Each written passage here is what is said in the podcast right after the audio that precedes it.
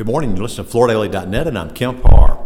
I'm in Scottsdale at the tail end of the StarNet Spring Meeting, and I'm with Dave Triepke, the CEO of Universal Metro. Dave, how you doing? I'm doing great, Kemp. You've just been elected to the board of directors with StarNet, and they just held their first meeting at the end of the voting process with the general membership. So uh, tell us about this meeting and the outcome. Yeah, we just had our first board meeting.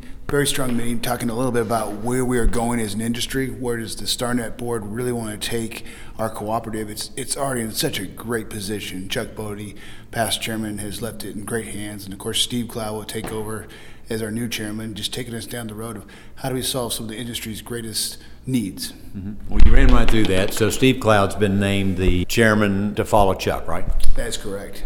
He was elected today, we're very excited about that. He's got uh, three, four generations of knowledge in this industry with families. So. Yeah, and so he's with M. Higgins up in Connecticut, and been running that for a long time as a family business and he steps into this role as well. And there's three new board members, and you're one of them. So Skip Mancini is returning. He was a prior board member, so we're glad to have him back. I even told him today I was glad to see you were on the slate again because his leadership was great in the past, so it's going to be good to have him back. And then Ellen Zucker, who is with Diversify great to have her as well as part of that team. Yeah.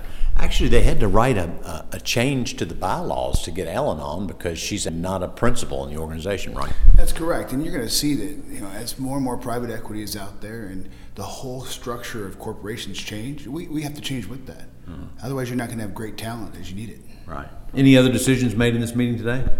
Uh, none, none that uh, affect, you know, the, the current co-op as a whole. Our, our next adventure is in NeoCon in Chicago, so we'll be there starting on Sunday night as well as through uh, Wednesday. Uh-huh. We talked a couple months ago, and you were talking to me about your focus on multifamily, a little bit of shift in your business. Uh, how's business right now? Yeah, so Q1 installation was uh, just a little bit over Q1 of prior year. That was great to see. Uh, Q1 bookings were above, about 2% above prior year, which, you know, that's not bad based on some of the know, what you're hearing in the ripplings of the economy.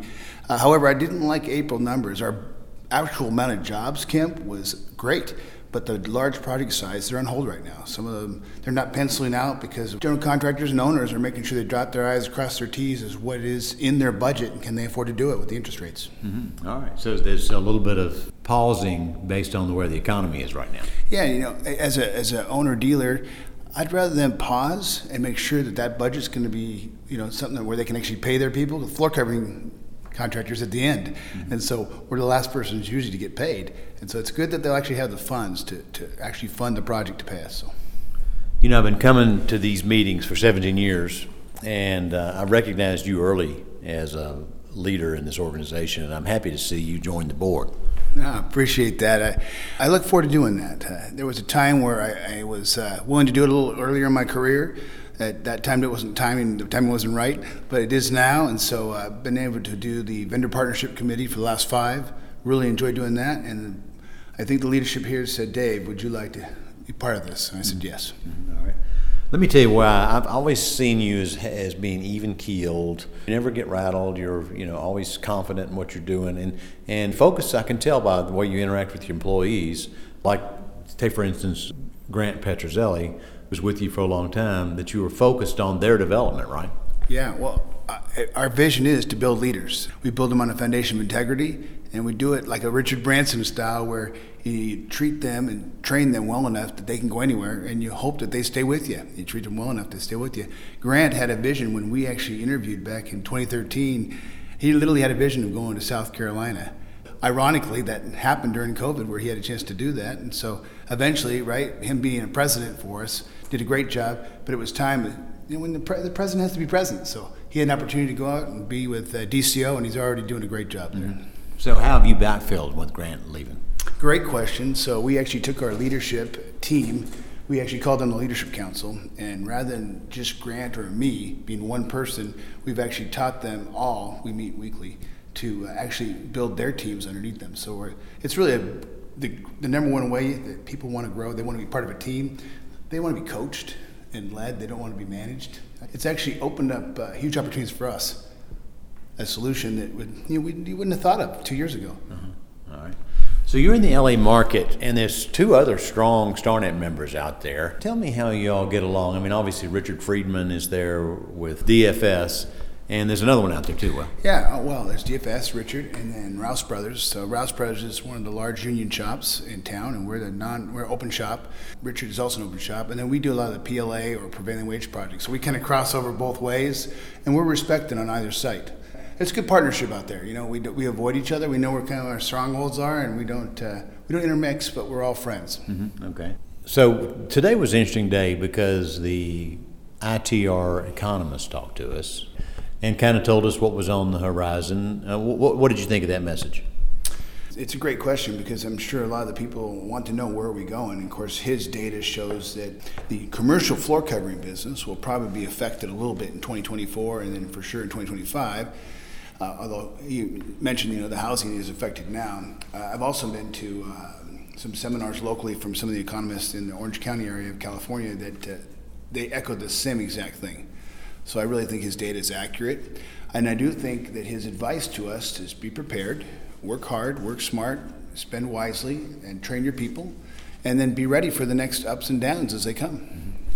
Yeah, he mentioned that the economy could very well hit go into recession at the end of this year, beginning of next year, but that the non-residential construction, which is where you play, is not going to be affected until later, and maybe another year later when you get a little dip, and it'll be a, a shallow dip, right? Yeah, and and his advice was, hey, for those of you that have the ability and the bandwidth and the funding, right, go after those projects at the end of next year so you're ready and have backlog for 2025. When that dip does happen, train your people well and, and get them ready. Don't get rid of people, train them. Yeah, right.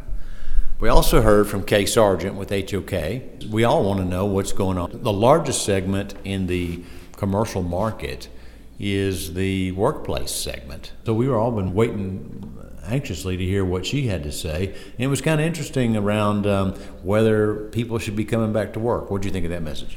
Uh, we've been talking about that with our leadership council since last fall. There's a certain incredible intrinsic value you, your people get with being a part of something. And she just nailed that, where she said, Hey, people are remembering, I got to be a part of something. So come back to work, be a part of a team, be a part of a culture. And really, she talked about culture, but she talked about how spaces could be built that will help those same people coming back to work to function, whether they're uh, excited about being a part of a team or do they want to be a part of the team once in a while, but also have some space to function and have some quiet time to get their work done. I thought it was interesting. First off, she said, you know, the whole workforce, 42% of the workforce has to go to work because they're in a manufacturing job or they're waiting tables, or I mean, it's a service role that they play and they have to be on location. So that leaves 58% that have the option of whether or not they're going to come to work or not. She said, you know, we can design the greatest spaces in the world, but uh, that's not necessarily going to bring them to want to come back. It's around company culture, what you, you, were- just talking about. You've got to create the culture to encourage your employees to come want to be part of the team. I mean, leaving that meeting thinking that there's going to be more of a surge. I mean, we're seeing it in Europe, but there's going to be more of the CEOs kind of getting their way to say, guys, come on back, right? Yeah. Oh, we'd love our people back too. Ironically, though, some people have changed their office spaces, right? And they've re-coordinated, rebranded it, re, you set it up, right? And we, so now you don't even have space to have your people come back. And of course, I think uh, the corporate real estate guys would love for companies to bring their people back, and it's going to create another synergy of productivity and efficiency. All right, so the next time the board gets together is at Neocon, and then there's a fall meeting after that, right? That's correct. There's a fall meeting. Uh, then there's a member connect that we also get to do, and that's usually with our vendor partners, and that's usually uh, around some kind of connect point, either golf or hunting or fishing, or, or all to combine depending on where they go. And then again in January they also meet. Yeah. And the, the fall meeting's in Louisville, is that right? That is. So uh, hopefully we'll get to go to see a little bit of racetrack action. I do believe we're also going to maybe even get a chance to see some distilleries. So. All right, well, congratulations on being elected to the board of StarNet. Again, been talking to Dave Triepke, the CEO of Universal Metro, and you've been listening to Kemp Harr and FloorDaily.net.